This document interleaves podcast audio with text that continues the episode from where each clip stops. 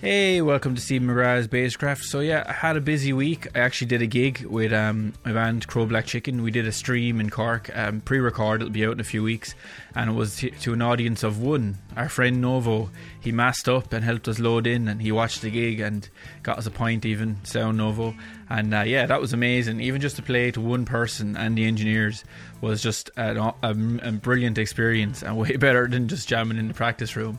And uh, the next day I had the itch. I just I was like, oh, I'd love to be just getting in the van and going somewhere again to do another gig. And I was really rusty doing the gig, even a bit nervous. Like I was going over the songs before, and I even did a live stream on YouTube showing me practicing songs. And just jamming at home is not the same as doing a gig. So I can't wait to get back and get gig ready because usually you're warmed up after about four or five gigs on a tour, and the band will be cooking then. And uh, just finished my music gen bass course as well, so um, for the council here in Ireland. And um, yeah, great, uh, busy, and look forward to the summer now. A summer of bass podcasts. I'll have more time for this.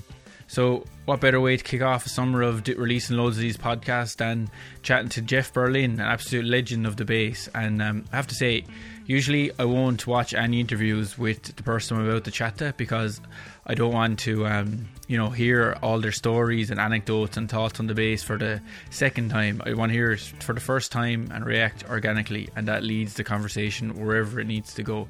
But for this one, I had a bit of a preconceived um, notion of Jeff from all the noise online because, you know, that's what it is. Jeff is quite opinionated, and then people like to talk crap in forums and stuff.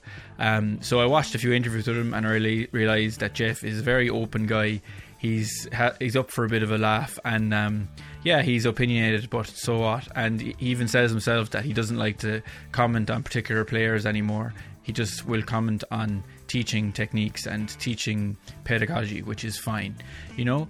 So we had a great conversation, and um, Jeff has a new book out, Bass Mastery: A Complete Guide to Reading for Bass Players. Um, get that, check that out. It's available from his website, Jeff Berlin Music, Music Group. All the links to the stuff I'm talking about are in the description, of course. Um, so he has the reading book out, and he also has he's just finished up um, a Jack Bruce uh, tribute album. So let me read a bit about it because there's a a GoFundMe campaign started, and uh, I really think you should go over and donate a bit of money to this to get this album finished. Well, it's finished to get it out, you know. So it's Jack Songs is my homage. This is um, in Jeff's words. Jack Songs is my homage to my longtime friend and bass hero Jack Bruce. Jack, in my opinion, is one of the greatest bass players and composers of his time. This 11 song tribute was arranged by me and also features two original tunes written by me entitled Train Time Home and another tune with lyrics by Jack's longtime lyricist Pete Brown. So yeah, it's a class album. I haven't heard any of it, but I heard the list of people on it. You have Bumblefoot, Geddy Lee, Michael Lee, like a, who's who of bass players, Ron Carter, so and other musicians. So check that out, guys. Uh, for the chat, we just had a laugh. You know, like I said, uh, Jeff doesn't comment on other players anymore. So I had my bass plugged in. Uh, I wasn't planning to play, but I got him to comment on my practice regime and some of my pedagogy I use with my students, and it, it was good crack. So sorry if the bass isn't that loud because I wasn't planning to play it, but I cranked my amp and it's coming through the mic. And um, yeah, that's it. Uh, as usual, don't forget to like, subscribe, leave a review wherever you're listening to that to this, or comment. If you want to support the podcast, you can buy me uh, an online coffee or buy some merch. So um, yeah, I'll see you in a minute. This is a long one. You know, we really got into it. It's an hour and forty minutes or something. I think um, could have gone on for longer. We were just there was so much to get through. So I hope you watch this and can form your own opinion about Jeff instead of reading that stuff online and that noise as I call it. Because I, I I'd like if in the bass community we could be less like the guitar community which has like there's so many videos on YouTube of guitarists having little fights and stuff but as bass players generally we don't do that. If you're if you're on any of the, the groups on online Facebook or whatever the bass groups are so like chill and no one ever gives out or slags people. Even if someone puts up a bass video and the, the playing is absolutely terrible people don't like the comments, and then a guitar group, the person will get ripped to shreds. So, uh, as bass players, lads, let's rise above that stuff, and um, yeah, let's build a nice community of bass players who are supporting each other. And it's okay to have a difference of opinion, you know, that's not a problem. So yeah, see you in a minute. I'm go- I'm going to do that after after our chat. I'm going to do exactly that because I I'm, I'm always learning. You can Yeah. tape this. This is all part of it. So when it comes to technology, I'm pretty much you know I'm as knowledgeable as as the age I look. So I I have to keep catching up and learning stuff like that. Well, I had a question for you, but I'll, I suppose we'll start. It was supposed to be further on, but I'll, how, how was the 80s for you and the technology? you, the the bass technology, it was kind of like the Emperor's New Clothes. Like the everyone, I was watching one of those Hot Licks DVDs, and Marcus Smith. Everyone had the, the craziest active bass that they could get their hands on. Well, it's funny you should mention it. Yeah, I came through that period, but I was lucky. I got I stayed passive to this day. I have a passive bass.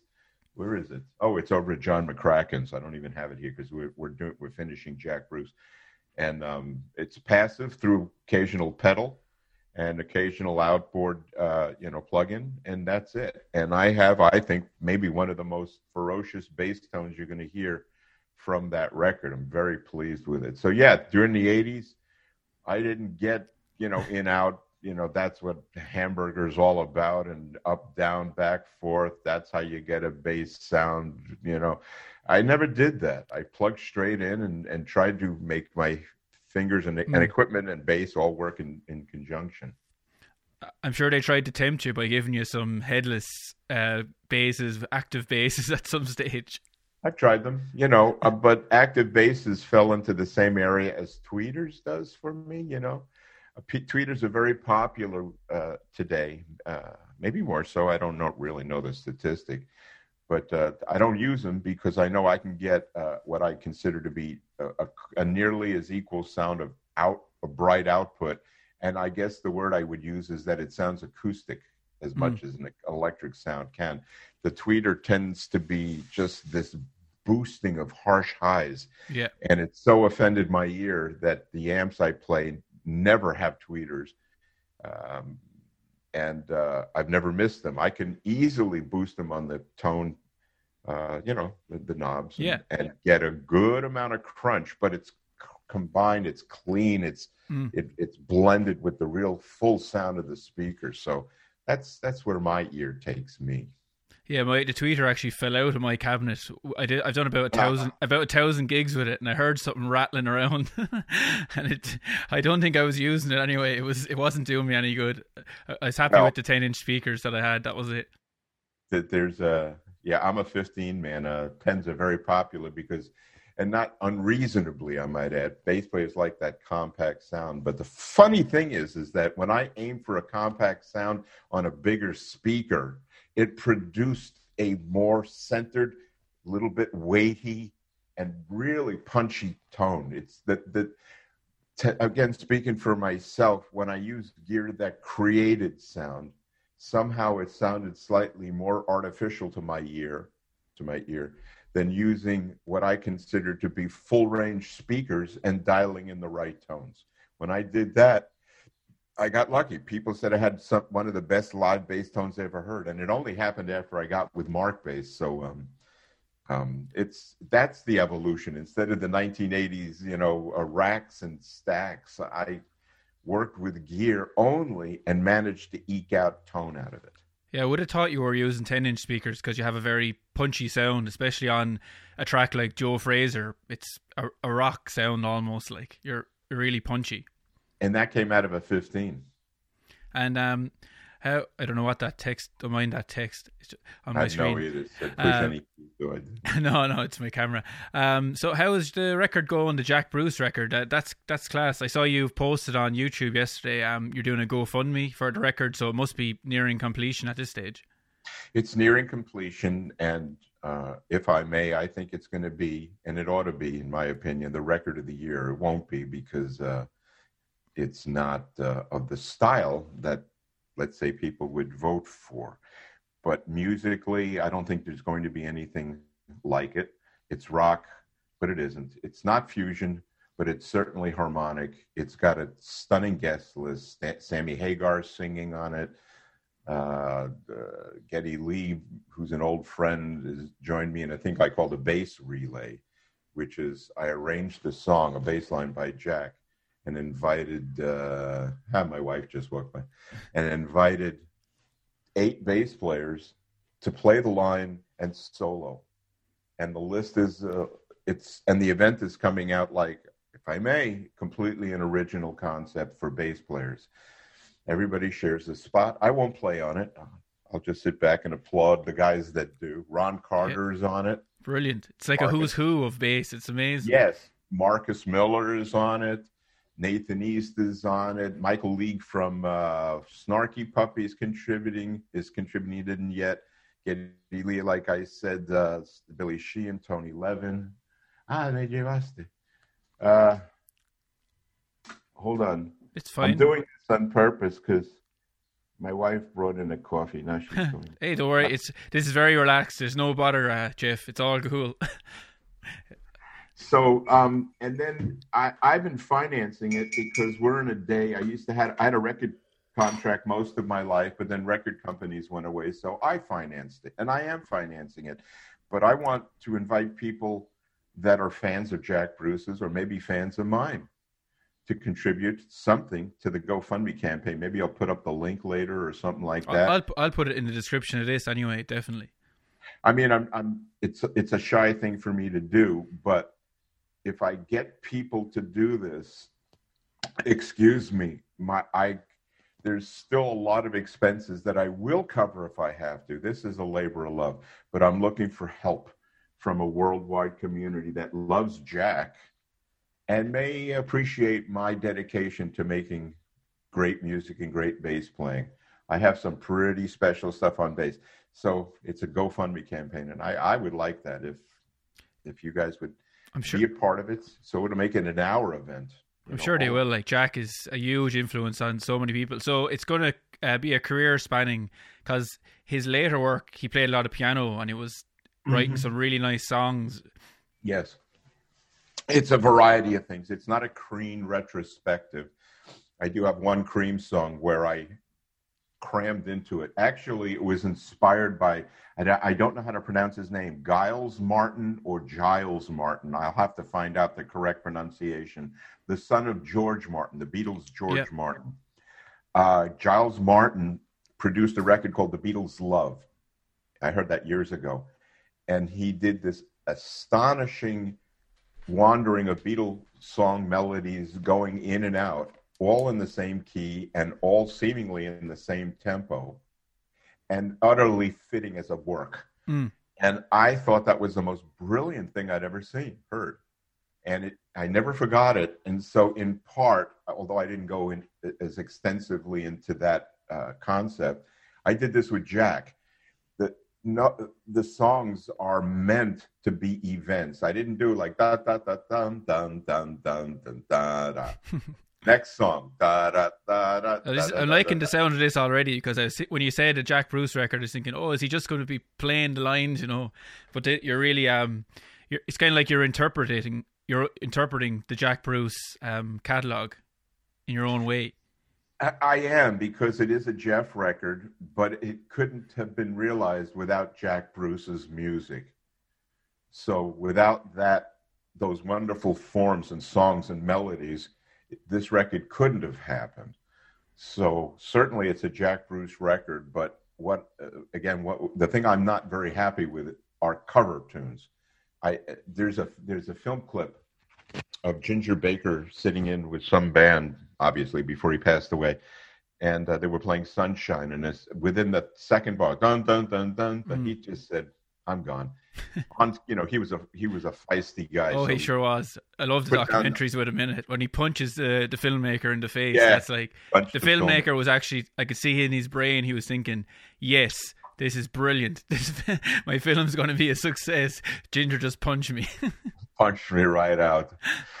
Well, Ginger had that thing where I'm not going to participate in another super t- loud cover tune of, of Sunshine. Of course. And even that had a little effect on me where the song is a collage and it rocks. That's all I can say. It really picks at your hearing, reminds you of the Variety Cream's repertoire wasn't that wide. No, they didn't even and, have that many uh, albums. I suppose they they kind of fizzled out not too fairly quickly. Fairly quickly, and I think they did four records. But I chose, I would say, most of the great, outstanding guitar licks from and most of the great songs of Jackson, and stitched them together. It's going to be pretty amazing. I'm really pleased with it. And then I went into his catalog and did similar things. I mean, the guy has a 50 to 100 song repertoire, mm. so I, I have eight, nine songs on this, but it really stretched my arranging techniques. Plus the fact I'm hitting that button again. There we go. Um, it's it it made me come up with something absolutely unique, I believe, and I'm really proud of it. But the GoFundMe campaign lightens the financial load on me because I still have artists to pay. I have records to produce. I got uh, mixing to take care of. You know, the list is long. I'll do it myself if I have to. I have gone so far, but uh, I'm reaching out to friends and fans for help. It's a hard one to um, square away with yourself. Like I've done those campaigns for my own band, and oh, did you? It is hard, like to ex- accept the help from people. But someone said to me then, people want to buy your music. They want to support you. It's not. It's not. They're they want they want to be involved in this thing. It's not that they're giving you charity. They they wouldn't give you their money. They're giving it because they want to hear this and they want to be part of it. Yeah, um, I'm a, an exceptionally lucky guy. I'm online a lot because I have a, a firm and opinionated uh, approach to teaching bass that comes right out of uh, classical training. And literally everything I've ever shared, practically nothing came from me. You know, I, I don't hmm. invent mm. things. Say my way is the best way because it isn't my way. It's it's a way that exists elsewhere. But what I've discovered in my travails, in my uh, in my interactions in the pluses and the minuses of all that I've dealt with, there are really positive people out there that get it and and have been open and understood uh, that my wish is to change flawed and popular principles for non-flawed and solid principles. Mm-hmm. And these are the people that usually have been good enough to reach out to me and thank me for what I've been trying to do. Because I don't wound, you know, it's like when Jeff's this, Jeff's that. I'm not. I'm just I'm just in line of fire because I say it's occasionally unpopular things. But I don't apologize for them because it isn't personal. I'm not saying all guys that wear red woolly hats, uh, you know, eat chicken sandwiches at 4 a.m. Mm. You know, I wouldn't say that. I might say guys that wear uh, woolly hats in the summertime might sweat more you know, or you might say guys that are, you know, almost 70 years old look like they paint their hair, but I don't. it's all natural. You know, it's so, I'm just saying is is I don't take to heart and don't feel insulted and don't wish to insult. But again, these are the people that look out for me. They're very loyal to me, and believe me, I'm as loyal back to them. So yeah, well, there's a, obviously you're aware there's a lot of talk on the internet, like because some of your things you've said in the past were controversial, but you've been very. Sure, we can talk about it too. Totally, yeah, we'll get into it. Um, you've been open about like what you call, in your own words, uh, post uh, therapy Jeff and pre therapy Jeff. Uh-huh. So would it say like would you be fair to say you, your views haven't changed, but maybe you have more of an attitude now, like um, let you're leave live and let die. You don't let the other people do what they're doing. Like you're not saying they can't do it that way, but you still have the same opinions.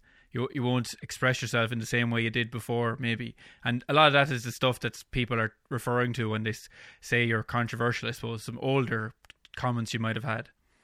Uh, uh, yes, I would agree because uh, there is a post therapy, Jeff, which I talk about because I'm not shy about the fact that I needed therapy, psychotherapy, and sought it out and got it.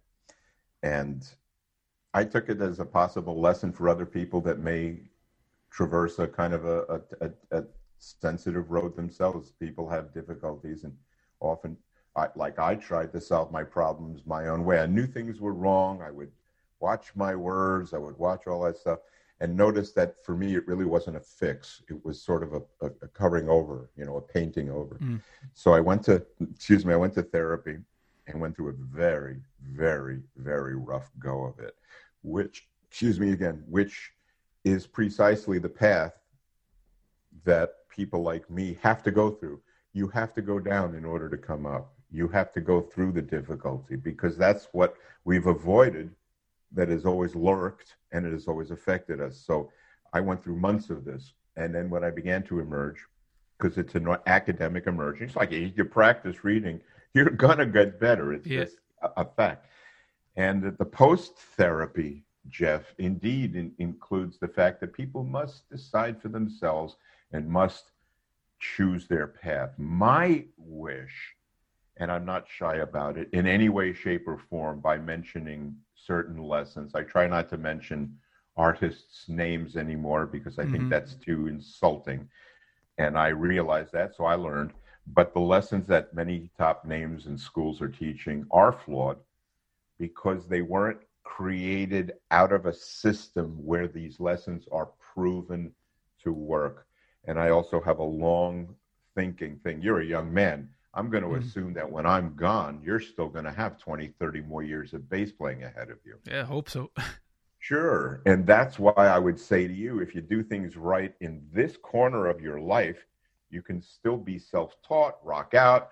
I see all these cool basses on your shelf, on your wall. hmm Listen to whatever you want. That's free and that's self taught. But my thing is that uh, chromatic scale popular. It there's no use for it in academic music. Slap, very popular. It really isn't a, a, lesson you want to pay to be taught by Mhm. anybody, and and I can offer proof of that in two thoughts.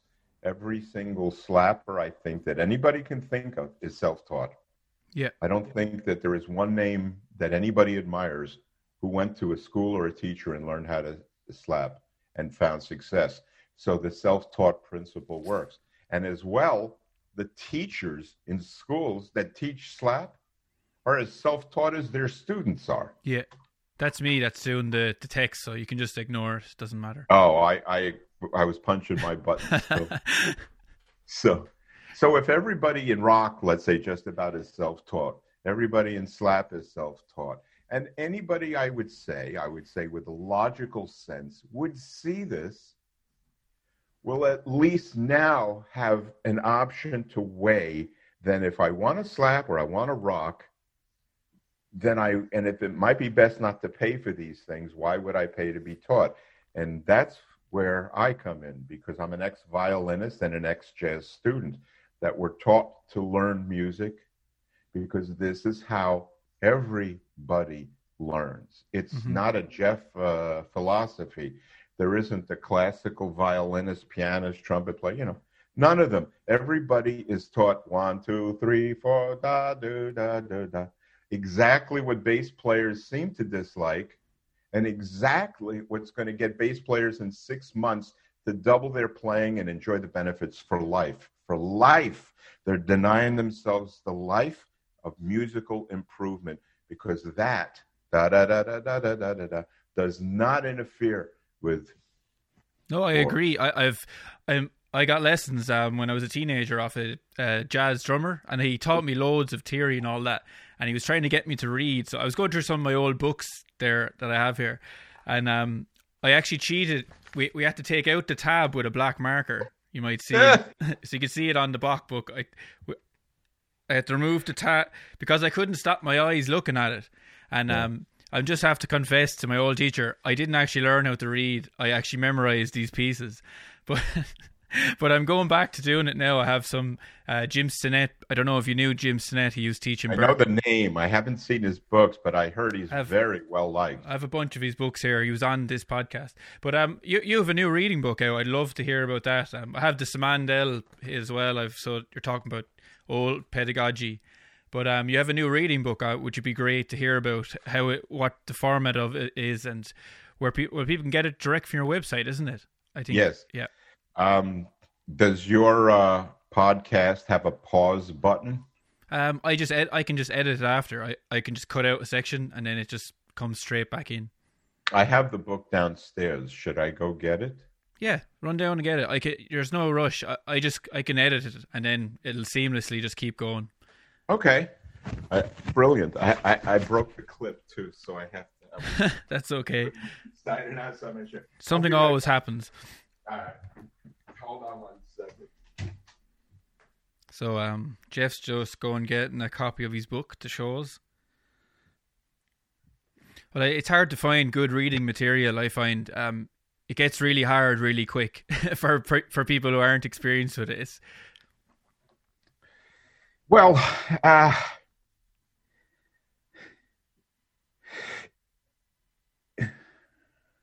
the Simandl book. I find I that think, easy because it's for double bass. Like it's it does not get very hard very quick. Yeah, you know, difficulty is is is not the the the uh, the issue, but sequences. You'll notice. Well, I took Spanish lessons uh, because uh, my wife is from Argentina, so I learned how to speak Spanish. The, excuse me. And the first lessons are I go in Spanish. I go to the beach you go to the beach, we go to the beach, they go to the beach. And it's a reasonable sequence of using, of conjugating that verb. Pero después los años que estudiaba y practicaba el español, finalmente yo descubrí una libertad para hablar lo que pienso y cómo quiero comunicarme sin pensar las palabras o tener dificultad para expresarme. Now, what I just did was by starting from I go to the beach, you go to the beach, they go to the beach. When I followed the sequential approach, I was a total uh, English speaker without any Spanish background. And in the about the yearish that I studied mechanical, then I went. I would have gone. I should have gone. I might have gone. You know, the conjugations, mm-hmm. it's all mechanical. And it was sequential, I noticed. I noticed it later, actually, when I was writing my bass book. What Simandl's flaw is, is one, it was written at the late 1800s and it does this and it goes to this and it goes to this and it goes here then it goes to f then it goes to b flat then they have this and they have this the reason that may have worked is because everyone that ever used Simandl on upright bass had a bass teacher. The bass teacher guided the students. Electric bass players for some reason choose to teach themselves. Mm-hmm.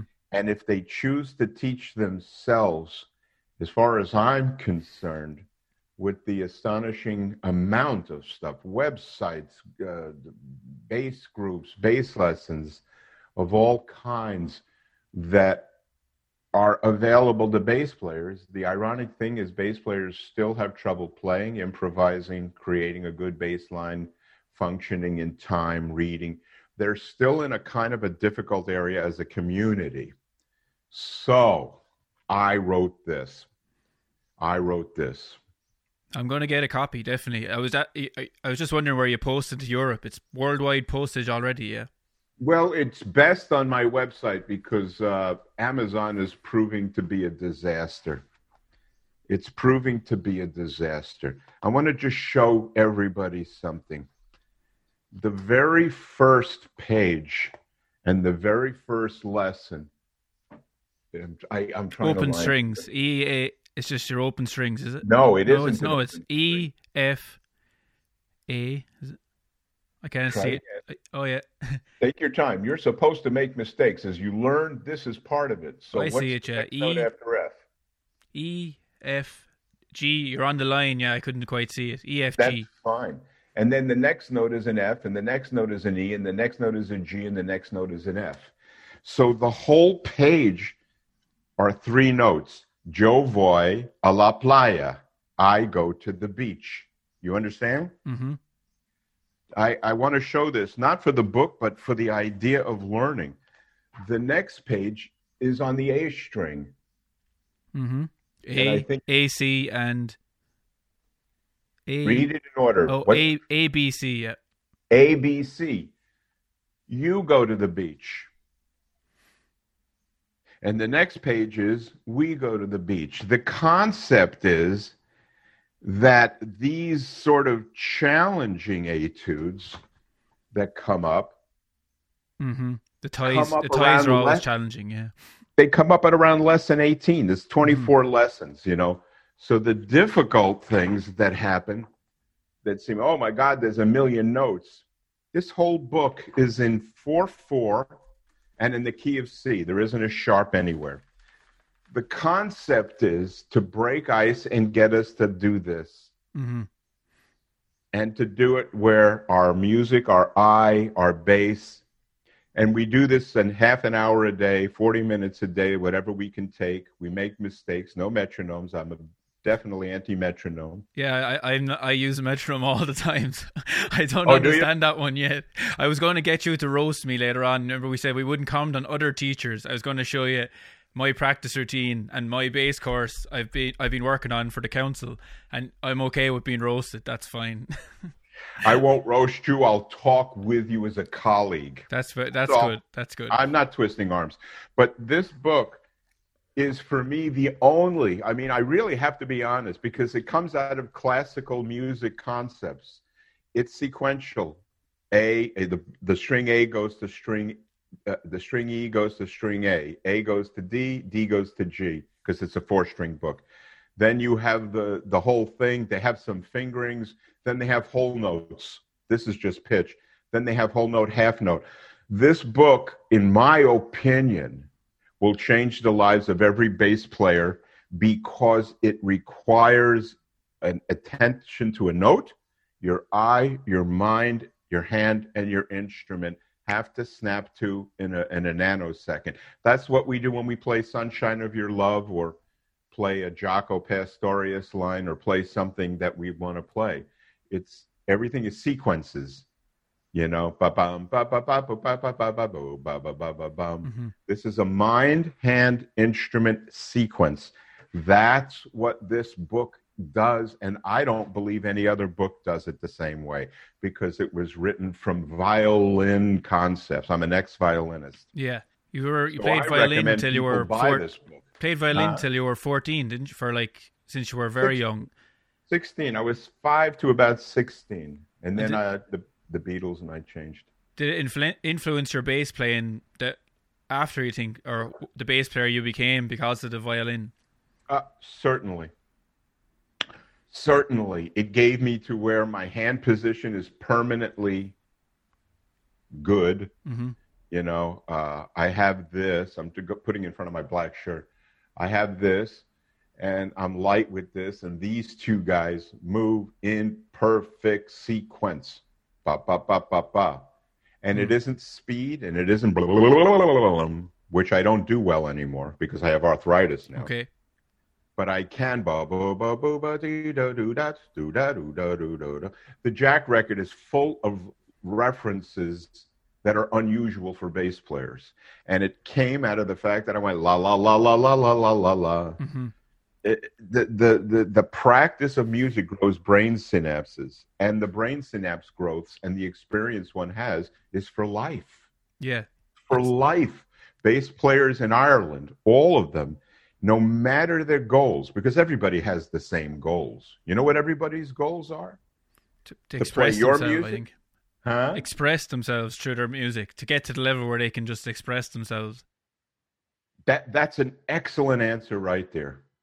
If you want to express yourself through your music, you want to express yourself through your own music. Or possibly if you're in my band or our band, you want to express yourself through my music. Or you want to play and express yourself for fun, gigs, whatever, no money involved. Or four, you want to ex- earn money to play. And as far as my logic goes, that covers everybody. hmm You want to play my music, your music, jam or play for fun somewhere in your house or wherever, or play with people and maybe and make money.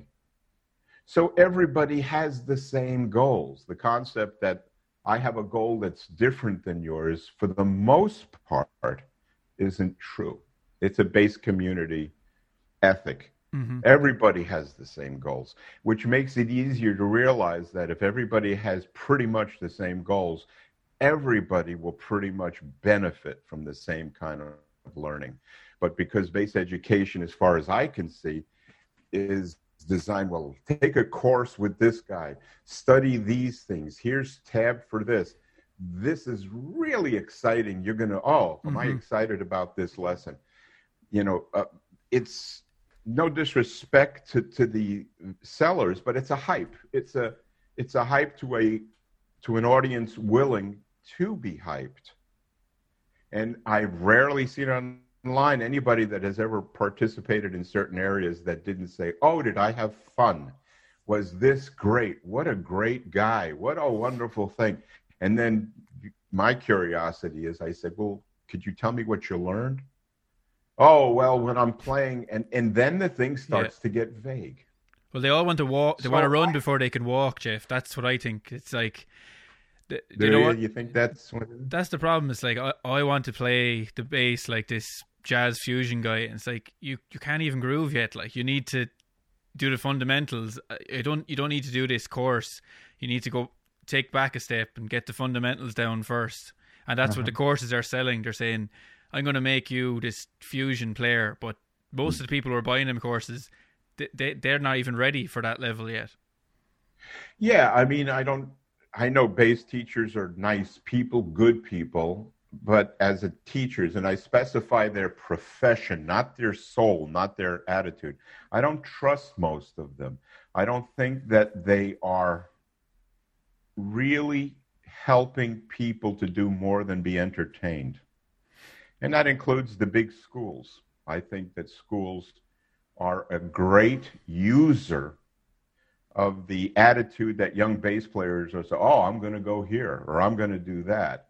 When in fact, one page of music sitting in your home plus a class of a couple, you know, theory or transcription and, and a good ensemble will save you $100,000 a year and get you way better uh, musical instruction. Um, so when when I say these things, I realize that I'm not popular, but I'm I'm older than most everybody, and I've been around more than most everybody, and I'm also longer in two uh, styles of music, way deeper into them. Plus, I played with every great player on the earth twice. Most. yeah. Well, I, I don't think these players are coming from a malevolent place, but um, no, they're not. It's just yeah, just the no, way it not. is. But my You're own right. my own pet peeve, I think, is um like I'm looking at your um your fundamentals: reading music, understanding chord, chord tones, playing in all twelve keys, approaching notes, and walking blues. Yes, I teach all of them. I don't teach jazz standards because here's what I think. Um, I, you probably don't agree, but um, when they invented the real book, well, when they wrote the real book, they codified the music that is jazz, and and people are reading from these sheets. They're glued to these sheets, and you're you're doing these courses. It's saying you're become, you're going to become a jazz musician. Here is the exact sheet of Autumn Leaves. They teach you the the little things to do your walking bass, and you're stuck. You're glued to that sheet. And if someone was to take the sheet away or to play Autumn Leaves in a different way, you would be lost. But if you go back and talk to some of the jazz guys that were there around the time the real book came out, they were annoyed. Not that I'm saying there's nothing wrong with the real book; it's a good tool but these guys were annoyed because they were saying there's not just one set of chords for Autumn Leaves. It's jazz. It's, you can move things around. It's an improvised music. So people are being told they have to learn jazz. But if you don't really like jazz, I don't think you need to spend all this time on the standards. Yes, learn the walking blues and these things, but maybe you don't have to be learning all these jazz lines because you're you're never going to be a jazz musician. You're just reading a bunch of real book charts that you, you can never leave because you don't really understand the music quite yet. Um, that's very interesting uh, way to to look at it. And one of the things that I think the tone that you included, and if I may too, uh, I'm just sharing a thought, mm-hmm. is the exact same. I call it uh, give me a second. I want to find a way to say this. Um, the, the, the concept you have might be a negative to learning, and I'll tell you why. Mm-hmm. People, you included a lot in regards to performance. Here's this real book thing, but if you take it away, you can't. Maybe you won't be able to play the song. And then if these are the changes, if I understood you correctly, well, then there's these other changes you haven't attended to. So how can you play them with other people? or mm-hmm. some such a thing. Am I in the neighborhood about? Yeah, well, I was just saying maybe you're yeah, pretty much, or just that yeah. you're kind of forgetting that in jazz music, the those changes in the real book, you can do the song in another way. You don't have to play them those exact chords. I suppose is what I was saying. Okay, um, I'll, I'll try to make it succinct because I think it's an excellent point you're raising. Um, there's only, as far as I know, three ways to learn how to play. Only on planet Earth. Only three ways. And funnily enough, the third way, or from your perspective, maybe this is three. The third way is a combination of one and two. The way we learn how to play is that's proven, I ought to add, proven with a history, is being taught music, academic music, functional literature, like my, my bass book or Simandl, that is not meant for art. The other way you learn is being self taught. Self taught literally means whatever you want, however you want it, whenever you want it, with whatever amps, whatever gear, with whomever you wish, in any way that you want to do it. And the ironic and beautiful thing is, is every single bass player that everybody watching this can think of 100% with practically, I have to use practically because some head will pop up, with practically no exception whatever, whatever are self taught. Now, here's my view about what you're saying is in the academic wall to divide, I don't know which side's which, learning, practicing, mechanical, unemotional, unheartfelt stuff. Put it this way uh, learning a second language, learning how to drive a car as a teen. You're not out in traffic kind of enjoying yourself. It's like my eyes are open, I adjust the mirror, I look over my shoulder, I signal, I turn, I park the car.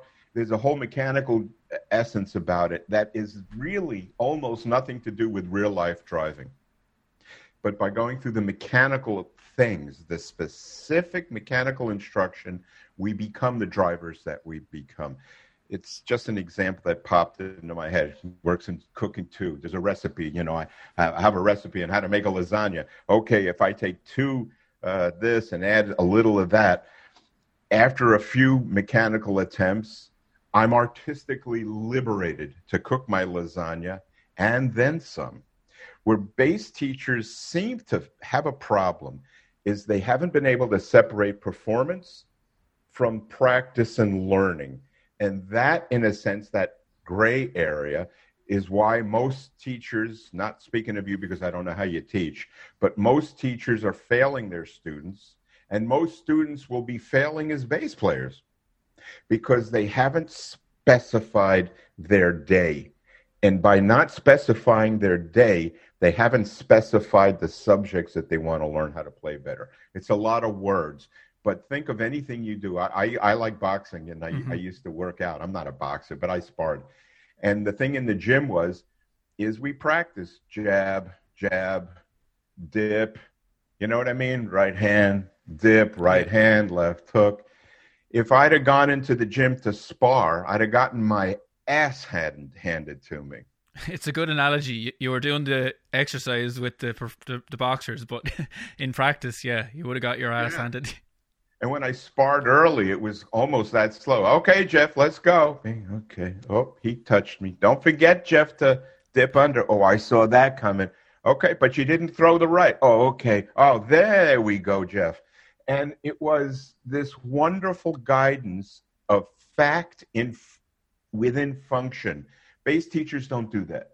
They perform, or the real book has different changes, and if you take it away, you won't remember it.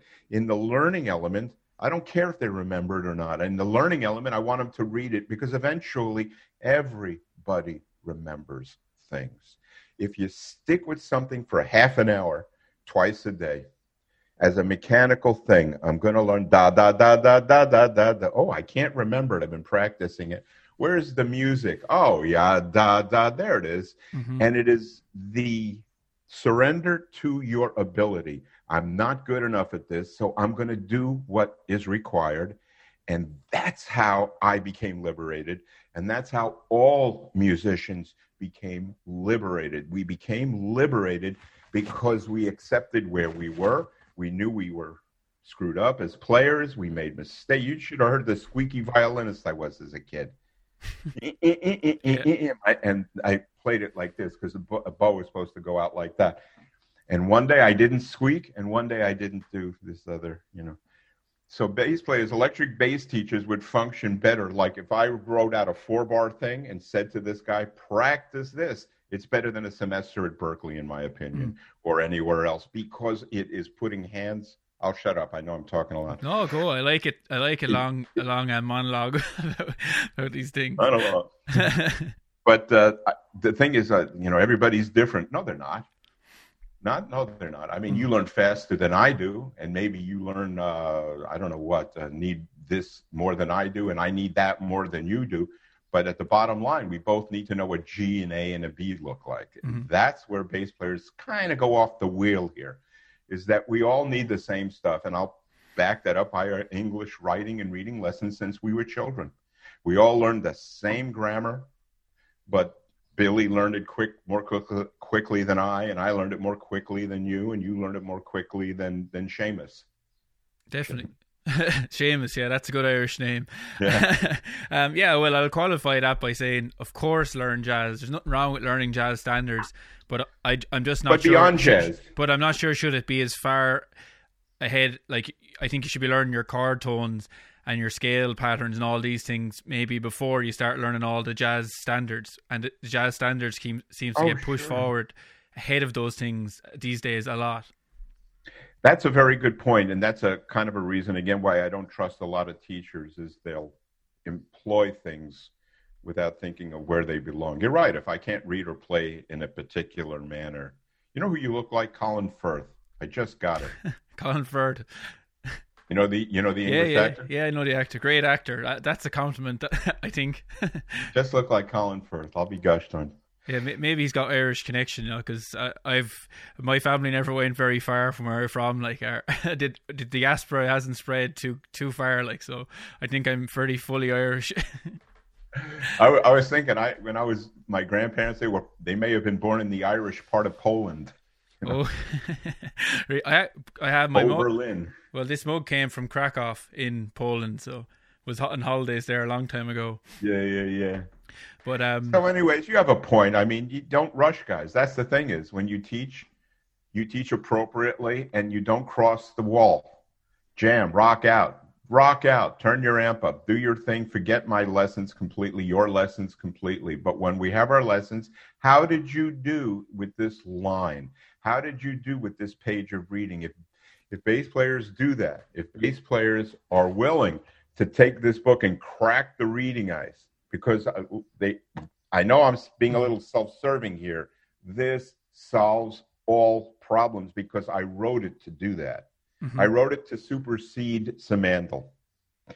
And if they could do that, they can go and jam at night at the pub and have a grand old time. You've covered both sides of the thing. That's how I did it, and a lot of guys did it. And I'm pretty sure, uh, well, for Simandl, because it's for double bass, they want you to get those hand positions in, deep ingrained, so you're in tune all the time. So that's a lot, lot of the reasons why a lot of the exercises are so rigid because they want you to be in first position, second, and up along your double bass neck. But the electric bass is a different thing altogether. Yeah, I mean the positions isn't isn't a real issue on electric, and you could shift around. I mean, part of the learning is oh that doesn't work. Well, that does. Well, that's better. And if one is willing to be a little bit in the mud, a little bit in the dirt, and fail, ah, oh, that ah, that didn't work. That didn't work. A great deal of electric bass improvement is elimination. Mm-hmm. It's like uh, I want to uh, buy a mouse. I mean I want to uh, buy a, a, a, grouse. Wait a minute. I want to buy a, a, spouse. Hold on. I'm still wrong. I want to buy a house. So it's in our English, we don't traverse the, the, the path till we get to the right word. We usually stop and go, What is that word I'm thinking of? I want to buy, what is it? Oh, I want to buy a house. And so this is another reason why the chromatic scale is a is a flawed concept. My thing is about since the bass education, unfortunately, is riddled with flawed concepts, and England and Ireland and Scotland are uh, have well-meaning but flawed bass instructors in there, and all they need to do is go to music and reduce the stress level on their students and just say, "Do this like you're in the army."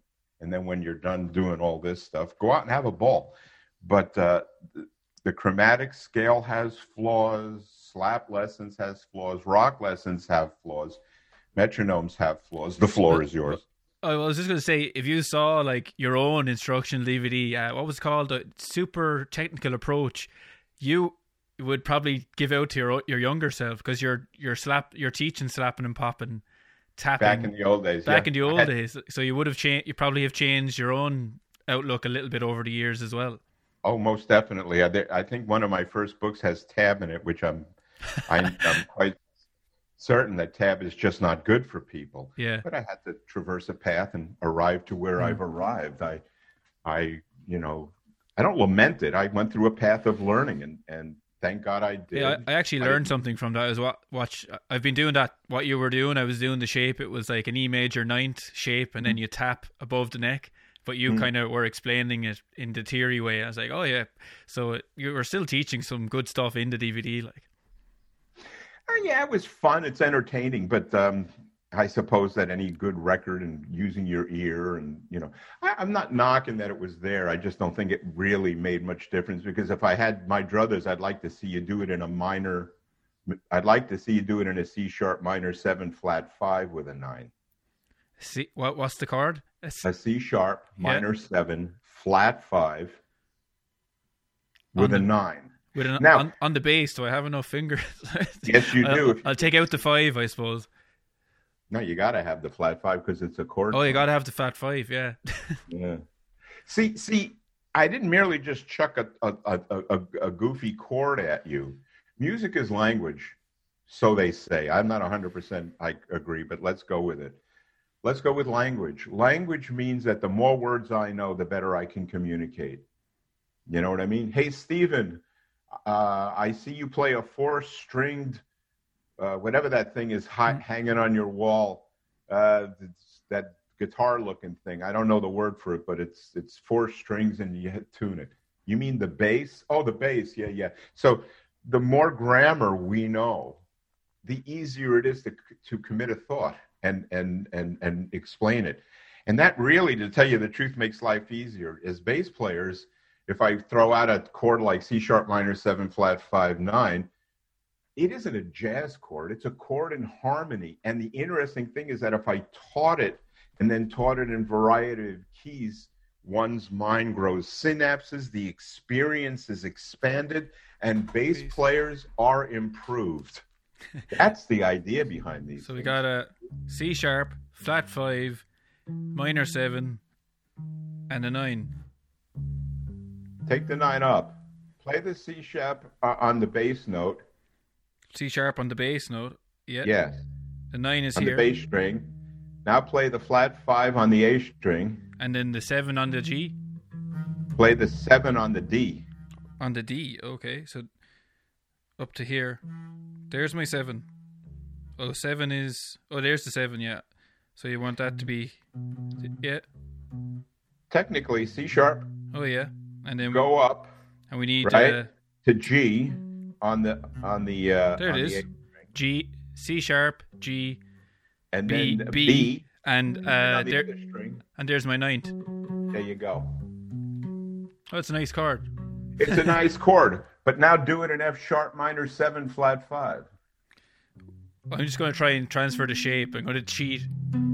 Well, it's okay. I mean, cheat. Play, play, you know. So you see, by the dint of a simple little chat between guys four thousand miles away, you've looked at your bass differently. Yeah. And if I'd have written it out for you, it would have added another perspective.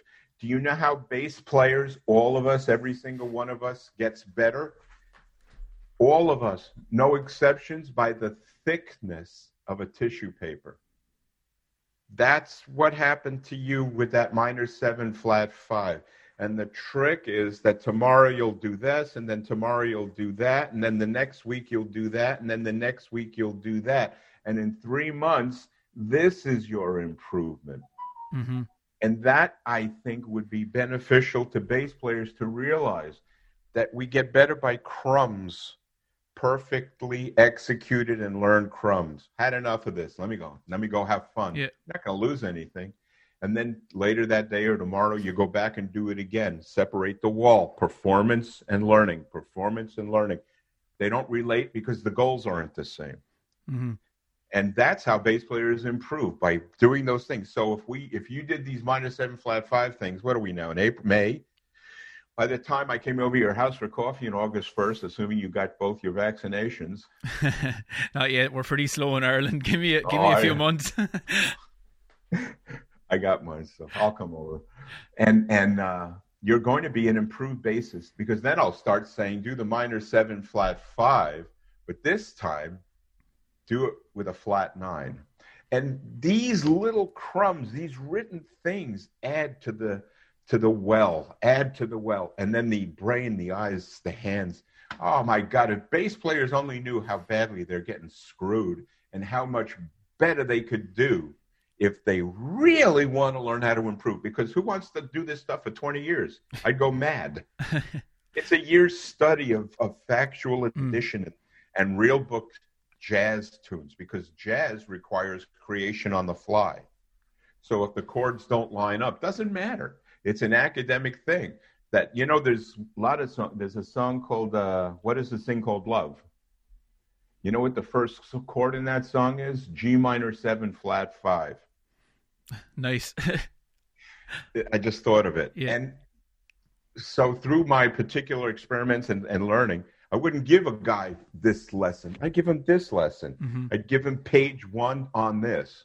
Because page one on this is that thin piece of paper that one builds upon. Ah, I wish I could, if I were king, I'd, I'd make everybody a better bass player. I actually, I, I tell all my students um, to practice for 15 minutes because I read this book and um, basically it's he's talking about memory and retention, and he's mm. saying that um, for the first 15 minutes of when you're learning something, you'll remember 90%. Mm. After 20 minutes, it's 70%. By an hour, you're remembering 10%. So mm. maybe practicing for three hours solid isn't as beneficial as you think it is. But if you can nail it for 15 minutes, you'll have done an hour's worth of work. That's what I like to say to him. And then I say, add those 15 minutes together, go for a coffee, come back to it, do another 15 minutes. You've practiced for two hours, even though you actually only practiced for half an hour. But when I explain this analogy to him, I'll say, that's two, two hours worth of work. It, Yeah. When you do it in this method, and it, I think it works psychologically as well for them. They know they're getting in two hours worth of practice by doing two 15 minute chunks of concentrated work.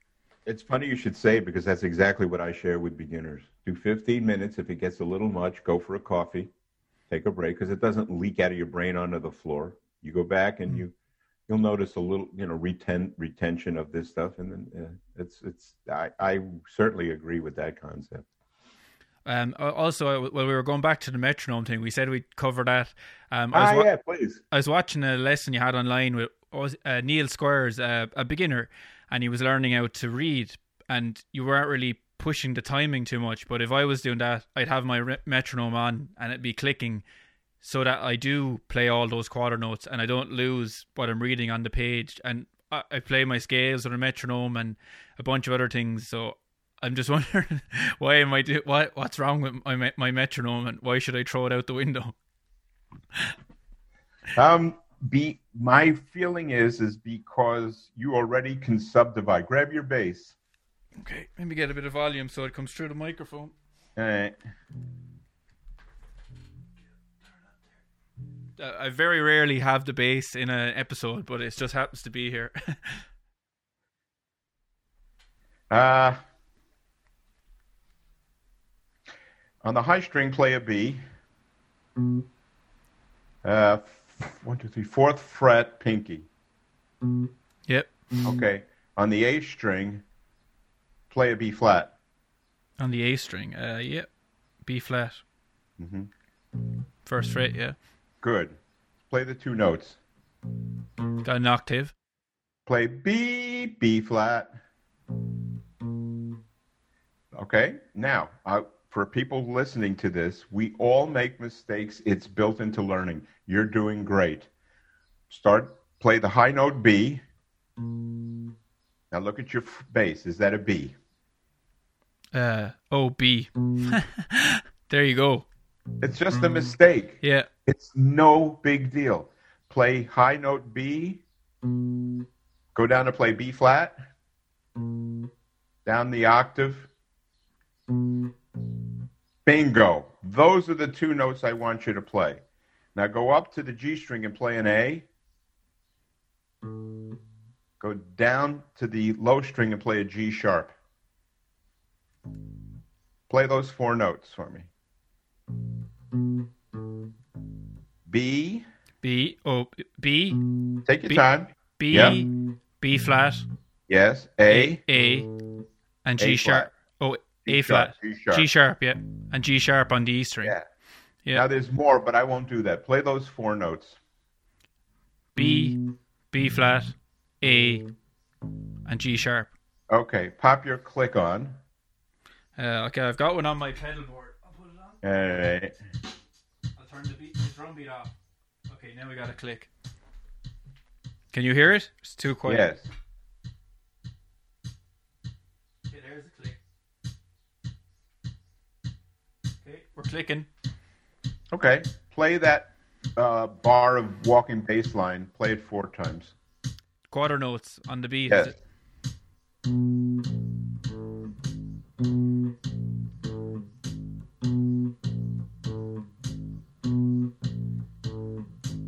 Now, if you could learn that line and play it in time, which you did without the click, can you tell me why you would play it with a click? Um, I suppose uh, for an exercise like for that, uh, I wouldn't use it. But to learn an initial idea, I wouldn't use the click. But then for running scales and stuff, I suppose the click is maybe to give yourself more steady sense of timing, so that when you're doing your scales, a fast one.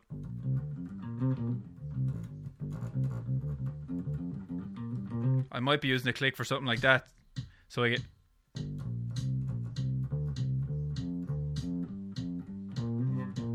To get it Now more turn turn your click off and do the same thing for me.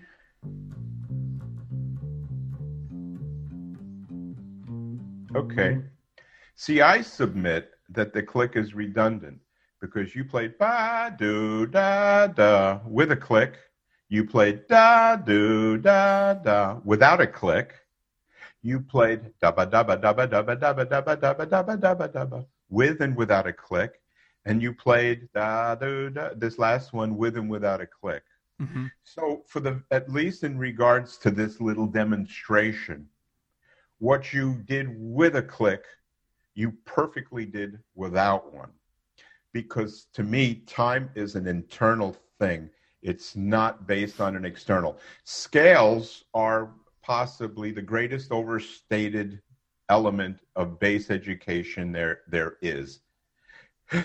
Because melody and melodic resolution and melodic presentation is far more significant because it's based in harmony, in a chordal harmony, but traversing up and down isn't either usable, even now I'm going to cross the, the performance line here, isn't usable in art and isn't functional beyond the scale and academic training.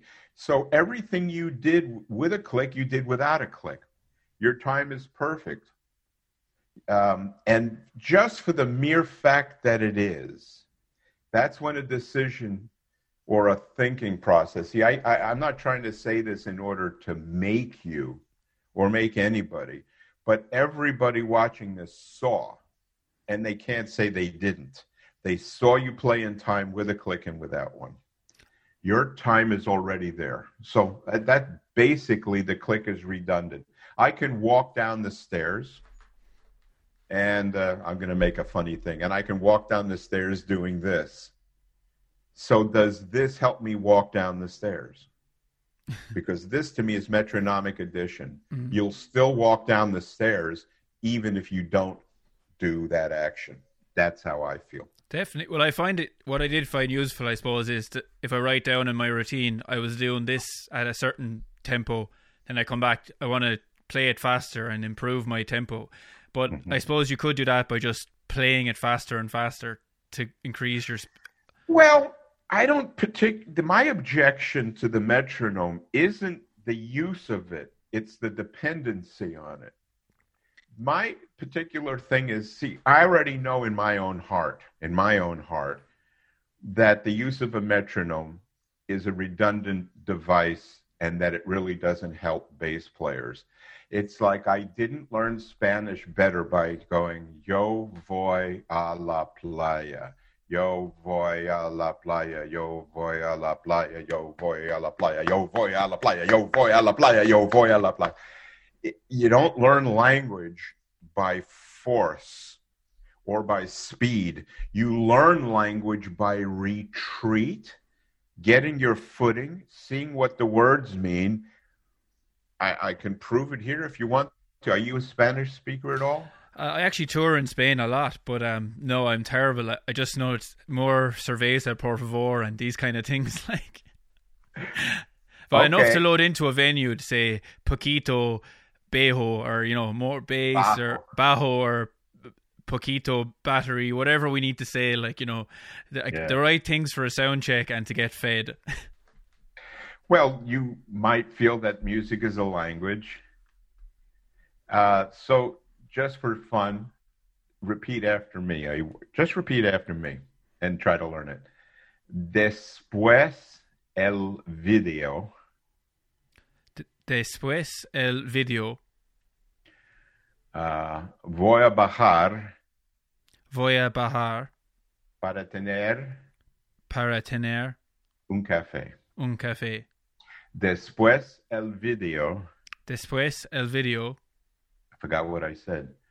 Después el video, uh, whatever I said, I can't remember.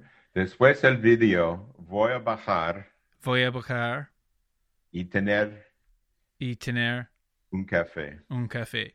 Okay, say it in time if you can. Oh God, this es video. So- voy a bajar Voy a bajar y tener. y tener un, Un café. café. Okay, después el video, voy a bajar y tener un café. Después el video voy a bajar en, en café. Okay, so that's fine, but everyone should notice this that at the beginning, and I'm the one that messed it up because I said something else and I forgot what it was. So después el video voy a bajar y tener un café. And Spanish people can tell me if I even said that right. We actually have a few Spanish listeners. I've noticed in the downloads, so they'll be oh, you? they'll be listening to us. They'll let me know if I did well Yeah. So, but you see how you're bumping ever so slightly? You're not going to learn that sentence by speeding it up. You're going to learn that sentence by slowing it down. And not only slowing it down, going at a time entirely, which you did. Después, uh, what you, después el seminario, says Stephen, but uh, voy a bajar. Did you notice, review your thing? You Yeah. stopped, you hesitated. It's logical. You don't speak Spanish. You had to think and adjust. So the nature of a metronome to keep you in time and even speed you up as if speeding up is a process of or a sign of improvement is actually a false concept, especially if you're going to look at music like a language. The way we learn bass better, da do da do do dee da. There's other lo- notes I didn't show you. Mm. You know, it, I didn't want to to I didn't want to cause you to, to really mess up. I wanted to make a point. Uh, have you got studio work to today? I don't want to hold you like for too long. If I- I'm in no rush, like I, I have the whole evening blocked off. But are you recording today? I am, but not for the next uh, three hours. I go over at two thirty. I it's a one. Geddy Lee is a very old friend. I've known him for forty years, and I have a a bass chain that I arranged, and it had a whole bunch of different guys, and I invited Geddy to play, and he did. So once his part comes in, I fly it in and uh, I'm laying out. I'm not. I'm going to let everybody hear all these guys. I, I'm playing all over the record, but Mm. so he's on that, and he's he. So I have to fly his part in. Uh, Billy Sheehan is also uh, putting his part on. I got a lot of great guys, and then Ron That's Carter. That's amazing. Yeah, he's he's played with everyone. Like he's been around for years. Yeah. So these are very generous people. I know I'm leaping back to the record, so forgive me. Oh, don't worry about it. That's cool. Uh, we were taught you were teaching me Spanish before you got disconnected. no importa. Oh yeah, I had one more question about my own practice routine. So I started doing this thing, and I got it from a few other very well known, uh, well, bass players online who I've chatted to. So it's kind of like they're trying to improve their inner pulse. So you make a drum track in like your DAW, and then you take away bars randomly, and you just so. And I'm I personally have found that even though like I'm a professional bass player, I've still gotten a benefit from doing that because it's about maintaining steady. So you're playing your groove, your drums are gone for four bars, eight bars, and then you you obviously have to come back in with the drums. So it's just teaching you to remain a st- at a steady tempo. Do, would you find even an exercise like that redundant? Yes. Really? I'll tell you why. Because there isn't a single situation in academic or art that that, that ever comes up. Um, it, in truth, it's kind of a made up problem that's more of a game show challenge. Mm-hmm. When, if you put a click on right now, a metronome to whatever tempo you feel comfortable at, and play a bass line you're familiar with, you're not going to wander anywhere. It's a click track recording. You and everybody will simply subdivide and follow the thing. But the nature of the click, click, click, click, stop two, three, four, three, two, three, four, it is about as unnatural a human experience in music as one can have. Hmm. So if you successfully accomplish it, great. Here's your prize, I'm being silly here, is this new refrigerator freezer, and you spend two weeks in the in the great uh, sea town of uh, you know uh, of Mallorca. You know, it's a game that bass players do, but it has no benefit at all on one's bass playing. But there must None. be there must be an well it, I'm playing to like it's actually a drummer, a proper drummer who's not even hitting everything metronomically. Like his hits are moved a bit, but there must be a way to improve your inner pulse because some people have ter- they do have bad timing, and or is it just they need to play more music in your mm-hmm. view? People don't have bad timing. People have bad musical knowledge, and people don't have a long experience with bass playing. As I said earlier, that's my opinion. As I said earlier, like people are performing teachers are teaching performance everybody's into performing. Got to play this thing got to play with the metronome on and off got to perform. Uh, i need the click so i can perform a scale. I need the click so i can perform a line. Learning is not performing and the with apologies to all of my friends fans teacher colleagues when when one guy like me it can sound funny. I know it can sound a little I don't know what to say, rude or whatever, if one guy says everybody's got it wrong. And the only reason that I sort of boldly say that is because I'm one of the few coincidentally experienced guys in two forms of music. It, it's nothing I did. I'm not better than you. I'm not greater than you. I don't play better than you. I don't do anything better than you or anybody else. I'm mm-hmm. not better than anybody else but by mere coincidence, I have two really thoroughly immersed experiences in music that maybe, maybe, I don't know, nobody else has. It's just a coincidence. Hey, sometimes everyone is wrong. Uh, I just saw there recently that, do you know this thing about the two meters with, with particulates coming out to do with COVID? Apparently, the that was based on a paper from the 1950s, and an undergraduate was looking at it and she she found the paper that all this was on and uh. it was flawed. It, so sometimes people do believe something that isn't true but you're entitled to your opinion and i don't think you've expressed anything here that is offensive. You've just said that's your opinion and that's the way it is that's that's it. Uh, yeah um mine are it's like uh there's a yes people can hear this stuff and then make their choice. See the thing is that often when i say these things most people may find a reason not to to listen to it. But without fail, without fail, some do. And inevitably, these are the guys that a year later say, I'm playing better, I'm, I'm reading better, because the things that I'm sharing don't come from me. I'm not telling you how I feel about it per se. I'm telling how it functions in in music elsewhere that I merely took those concepts and share them with bass players who don't have the benefit of my particular background. You stop a metronome, you put on a metronome. If you put, I'll give you a. Would you grab your bass? Oh, you're going to roast me again? I'm only messing. You're roasted. I'm going to roast you good. In fact, it's going to be really uh, quite simple.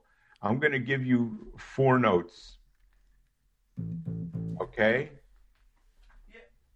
Get a bit of volume here because I don't have it plugged in. It's, it's going to be coming through the microphone, yeah. Okay. Uh, C sharp, uh, E,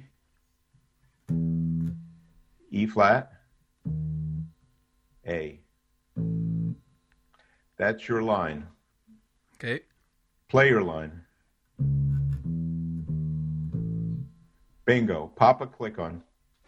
Okay, get me click. Take your time. Now, before you play it, I want everyone to listen to Steve's first 15, 20 seconds and then listen to his remaining 20 seconds. Anytime you're ready to play that line, your way.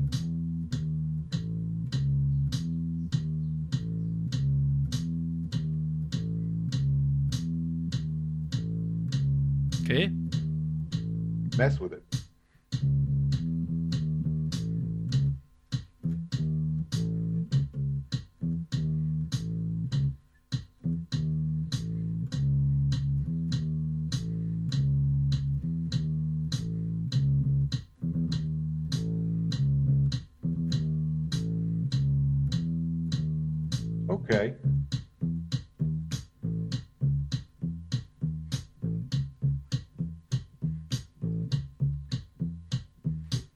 Something like that. Sure. And I want everyone to notice that for the first two, three, four seconds, your time was a little funny. Uh, was it? Uh, okay, uh, da, da, you got it. Then not only did you get it, you began to evolve with it. And then not only did you begin to evolve with it, you began to play upbeats off of it. The evolution of time came entirely out of familiarity. That's all that it was if you stopped your metronome for four bars and then started up again, to uh, any performer or any recording, there would be no determinant to indicate that your time would have been better had you practiced with three bars or four bars off. Because there's no translation between this McGrath, this one, with a guy that didn't play that line with four beat, four beats for four bars. It's that your time on its own, your organic Stephen McGrath time is just fine. And frankly, so is every student you have. But when you challenge them in musical things, that's when the mind is involved and the hands. And you know why we stutter? Because the brain is growing synapses to adjust to the the da da da da da and then physically play it. That's the that's the difficulty. So the concept of starting and stopping it's it's it's forgive me it's nonsense. Okay. Your or, time is just excellent. I found it a good exercise and personally just for just me maybe i'm an alien. But, but, you're not an alien. You, i would assume it felt good to you but it isn't translatable over to your real life music. It isn't even translatable over to the learning of music because no matter what you do, the moment you learn a new thing, you're going to flub because we all do. I can't see how it translates, but if it makes you enjoy, if you like it, enjoy. Yeah, I enjoy it. It's definitely good for the grooves, but I, I really appreciate. It was great that you gave us so much for your time, and actually, you were the only guest I've ever had on who sent me an email specifically saying any questions are open. So, any questions. Some of my um, listeners asked some questions, but nothing it's just it's easy ones actually. They were they were they were easy on you. Well, one person de- wanted to know like how did the relationship with Cort come about because they said that it's not a typical brand you see most well-renowned bass players playing with. They were wondering how that whole thing came about. Well, um, I knew the uh, the owner for years, Danny Gottlieb, the the old drummer with Pat Metheny. He and I are best friends, and every year when he was alive, Jack Westheimer, who owned Cort, used to invite Danny and I out to dinner because we're three Jewish guys. So we just, you know, the Jews would hang out and have Chinese food at the NAMM show. So um, anyway, when when the, the Koreans took, or I should say, took figurehead uh, charge, um, they sent me a bass that turned out to be, to this minute, the best playing passive four string bass I've ever played. In fact, in my opinion, it's better than the 62 jazz bass the bass that I have, the the Rithimic, yeah, is. I mean, I go for quality. I don't go for names. I mm-hmm. never have. I mean, Markbass. There's a lot of companies I have to assume that are bigger name in regards to big gear and this and that. Markbass blew my mind when I heard its tone. The Babicz bass bridge I put on my bass, the bridge, puts a stain that I've never had before the the uh, the Cort bass. They sent me a demo. They said design it. My wife actually designed the the two. I think that I love that the the two woods thing. That's really cool. Isn't that cool? My yeah. wife did that. She did a quick drawing and I sent it, and that's what they did. Well, it's it's tabletop wood, which is exactly what the ba- the jazz bass is made out of. Uh, I forgot the name of the wood. Uh, Padauk is one of them, and I'm not sure. Not Padauk. It's it's it's a cheap wood. Uh, the bass. Basswood is a cheap. Uh, the jazz uh, a Fender would be. What, what's ba- a Fender made out of? The body. It's a ba- usually basswood or ash or alder. Alder. Alder. Yeah. yeah. That's it. That's it. That's it, Stephen. It's alder. It's a tabletop wood. It's cheap wood, but it resonates beautifully with everything. So I found my Cort, the Rithimic, to this minute, I put it up against. Uh, put it up. That sounds challenging. I think it's the best bass I've ever played. Yeah, I'd love to play one, but as because Cort isn't such a well-known brand, they're they're not right. really in music shops to pick right. up as often. Right, right. I understand. I understand, but I go for quality. It's not even that expensive. wait till you just wait. It's it's pretty mind blowing. I'll get one someday. Get my hands on one. And uh, Niall asks, why do you prefer high action? Is it for the tone, or is there is it just feels good to you? I prefer low action. Oh, really? So he's got he's wrong there. He thought he you just made a mistake. Yeah. I, what's his name? Uh, Niall is his name. Hey Niles. No, I like low action. I uh, straightened my neck to nearly a flat plane. I actually had the luthier plane down the fret slightly. The strings I use are 40, 60, 80, 100, and I lower the action so that I don't have to exert myself in order to play. I, I like the equipment to do most of the work. So yeah, I prefer low action. Okay, so uh, he got that one wrong, but he's now we know you like oh, the low action. Hell. It's when, it's so good to ask questions. If you, look, if you look up wrong in the dictionary, you'll find my picture. hey, uh, that's it. Don't be afraid to fail. That's what they say, isn't it? Bingo. But uh, uh, someone, uh, Andrew, wants to know: Do you have any memories of the Patrick Moraz album, "Story of I"? I know this is going back now, 1976. Really cool album, by the way. It's some nice rhythms on it and things. it's a wonderful record. It was my very first recording. Patrick heard me play and hired me. That was those were the days where if they if you if somebody thought you could play, you were used. And uh, I got that record date, and Alphonse Mouzon was the drummer, which sort of prepared us for a lifelong relationship until he sadly passed away. But uh, the ironic thing is when Patrick mixed the record, and Patrick knows this, he mixed it terribly. He put the drums and the bass down to almost nothing while it was just stacks and stacks of keyboards. But that's sort of like leader syndrome. So I, am not I'm not particularly, you know, I, I understand it's his record, but uh, yeah, I don't think did people bother should me, and I don't it think people should Alphonse. mix their own records. Like it's probably not a good idea. Like because the engineer is a fresh set of ears, and he'll he'll give a better t- take on the overall sound usually. Like uh huh, uh huh. Cool. And uh, someone at Ronan wants to know about uh, did Allan Holdsworth influence your playing? He was his first part. And second part, did you ever see Allan play the bass?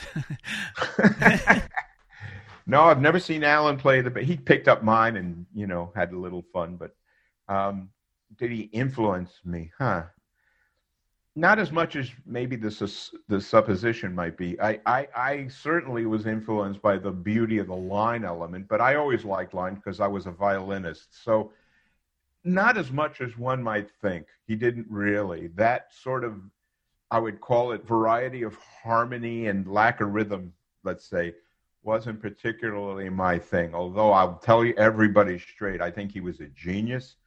I think he was one of a kind. I think he was one of the most outstanding guitarists of the 20th, 21st century.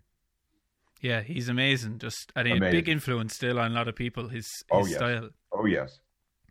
And um, what I was thinking myself was, you've got twelve solo albums out, like, and um, obviously in today's musical paradigm, releasing albums isn't the same thing. Like, but does releasing your because you're you're very well known as an educator, but you've got loads of brilliant albums, like with amazing tracks on them that people should deep dive into also as well as your teaching stuff. But does that drive you as well to to keep releasing albums? Is that something that you think you have to keep doing for yourself like for your soul to keep releasing albums? Is that still important? Yes it is because uh, i uh, i'm not a good writer but i'm a dedicated slugger of a writer. I i live the credo that i encourage other bass students to to adhere by I try, I try, I change, I fix, I review. That sounds good. Moving on. I'm a true die hard dedicated to the harmony, but this note doesn't quite sound as good as this note. So this note's gone and this note moves. Uh, I'm go- I release. I have a lot of music, backup music, and the Jack record will will reflect that. And yeah, I, I want to keep releasing records. I I mean, my joke with my producer is is that when our records come out, you know, they'll sell dozens. That's a good way of thinking about it. You know, people don't, for some reason, don't really want to listen to music. It's an odd, peculiar oddity that the hundred thousand bass players really don't listen to music as much as I think that they do. Or wait, that didn't make sense. I don't think that 100,000 bass players are listening to his music as much as they should, maybe, or could, or might. I think know. you get blinkered sometimes. They, you're like, I'm upset. I want to get really good at bass. What's this technique? What? And then you you kind of forget.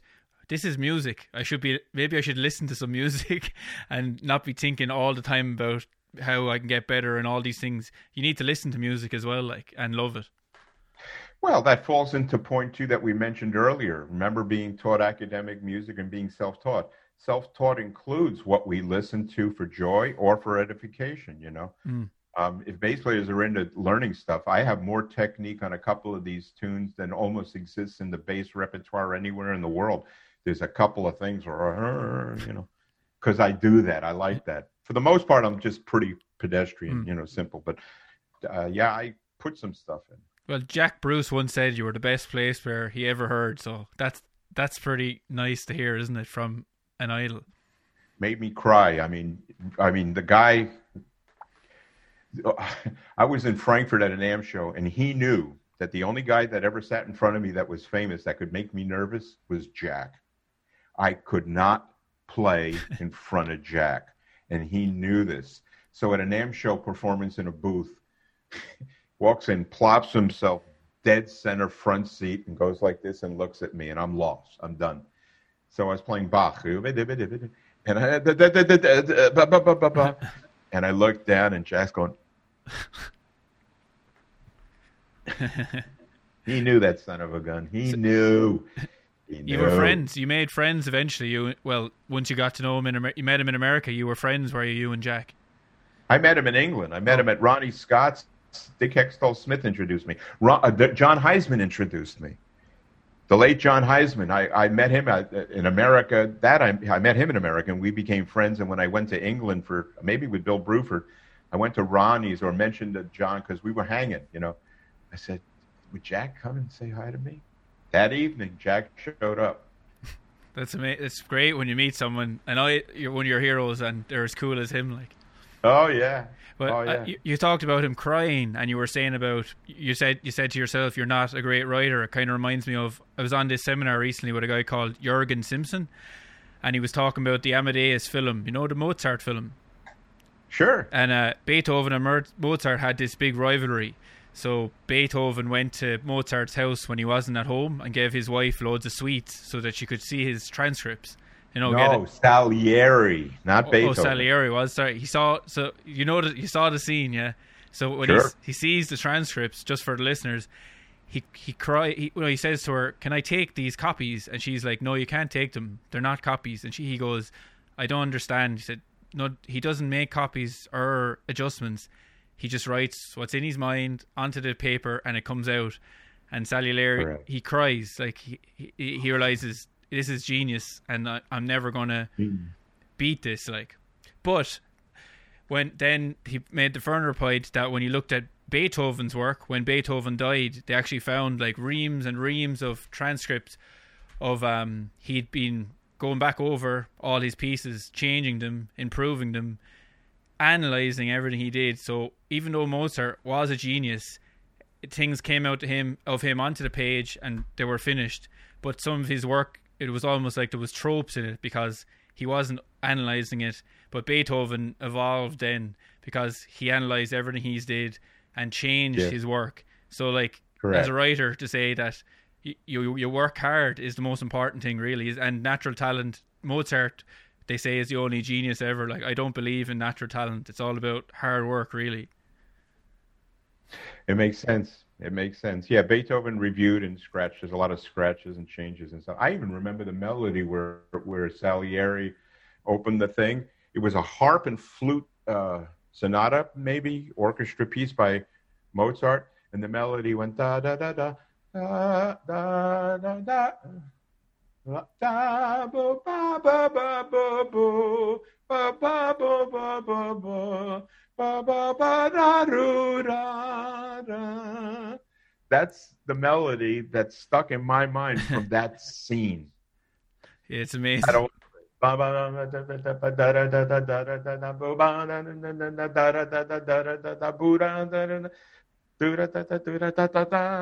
This is the Mozart melodies that I recall from the movie. Ah! and I wasn't really a Mozart fan, but I have to say that some of his later works, and especially the Requiem, hurts me. It's so beautiful. Mm. Well, uh, yeah. Oh I, I, just thought it was interesting of that to see Beethoven scratching out his own work and some mm-hmm. someone like him still reviewing his work like uh, the good student and changing it improving it but um, yeah, I think we'll leave it there. You have you're going recording this album, and I'm going to put the links. hours, yeah. I'm going to put the links first in the in the description of this, and um, I think the basis of Ireland are going to get a lot from that. It was really informative. Oh, I, I, can't tell you how happy I am that you invited me. I, I think I was in Ireland once my entire life, so perhaps I'll come back and, you know, maybe we'll hang. I'm I'm doing a touring bass class eventually where bassists it's a pay for per, but it's like a one day class hmm where I'm going to give people things to practice and how to practice demonstrations. And it, the, the the idea of it is just to take time away from what I would say ineffective learning and at least consider effective learning. Because again the the area is this narrow for learning. Art is this learning is this so yeah I'd be thrilled to come back to Ireland man Yeah, Beautiful but you've got the you the, the, the jazz fest in Cork. They that'd be the place to go. Like, and a lot of some of the lecturers from the courses in in the colleges listen to this, so they get people in for master classes all the time. I'm sure you'll make it to Ireland eventually. I would love it man truly truly would love it and thank you for thinking of me Steve that's very kind of you bro I- And thanks to everybody for uh, hanging in this long. And uh, if you have any questions, write to Steve, and I guess he'll write to me. I will, and I'll be picking up the book. I'm looking for. Don't, Happy to help. don't, I'll get a signed copy of the book if if they're in your house. Otherwise, don't worry about it. I'll be ordering I- it soon. Oh, the book. I'll I'll do it for, with pleasure. I've been actually people have been asking. I that always makes me smile. I said, "You want my signature?" I thought the only guy that wants my signature is is my mortgage owner. You know, it's like the No, it's part Leland. Have you seen Leland Sklar's book? You know, um, Phil Collins, bass player with the big beard. He signs. He has a new book. It's just a picture book, but he always signs them and posts them out. People like it, you know. Yeah, well, he's he's a legend, and uh, I'm sure his book is terrific. I, I'm very curious to see it. It's just actually. people giving the finger on tour. It's like about a thousand pictures of people giving the finger on a tour. That's his. That's his sense of humor. He's a he's a funny guy. Well, here's my sense of humor here.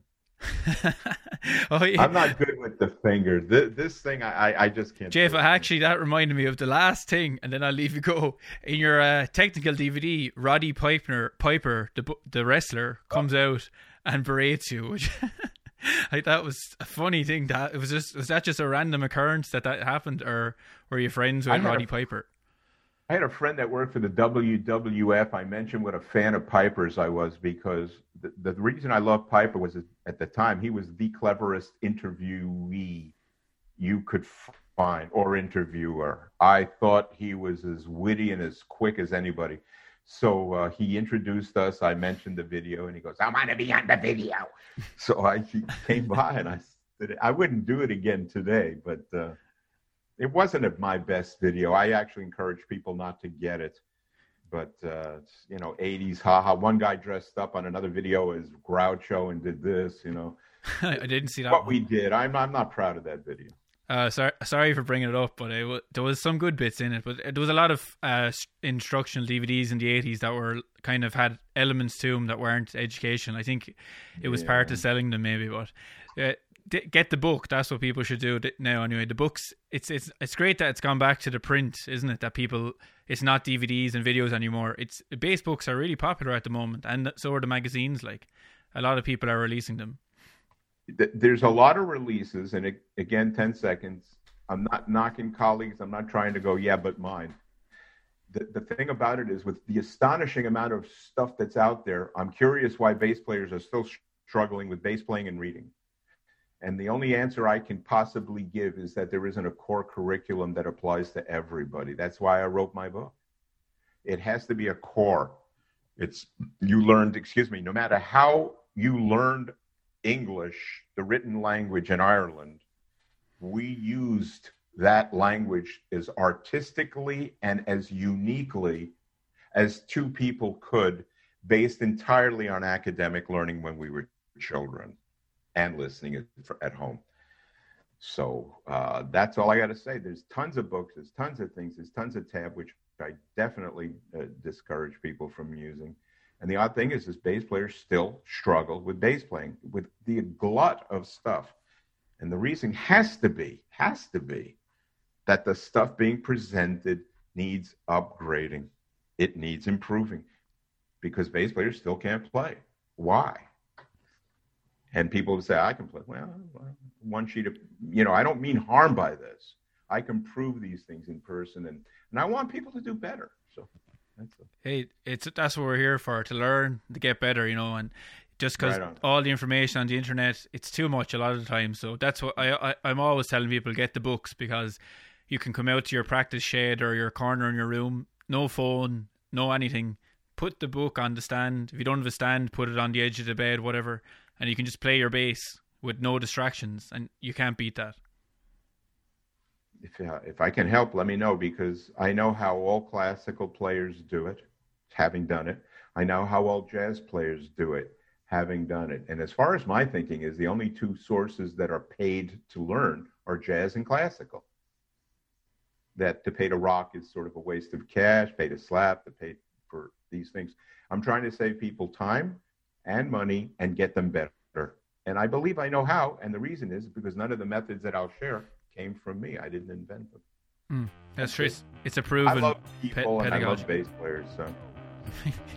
yeah, we, well, the bass. I've, I've I've done. This is episode twenty two. I've recorded, and bass players are great to chat to. They're they're humble and they're they're you know we're we're often in the back, but when we get our chance to talk, we like to talk.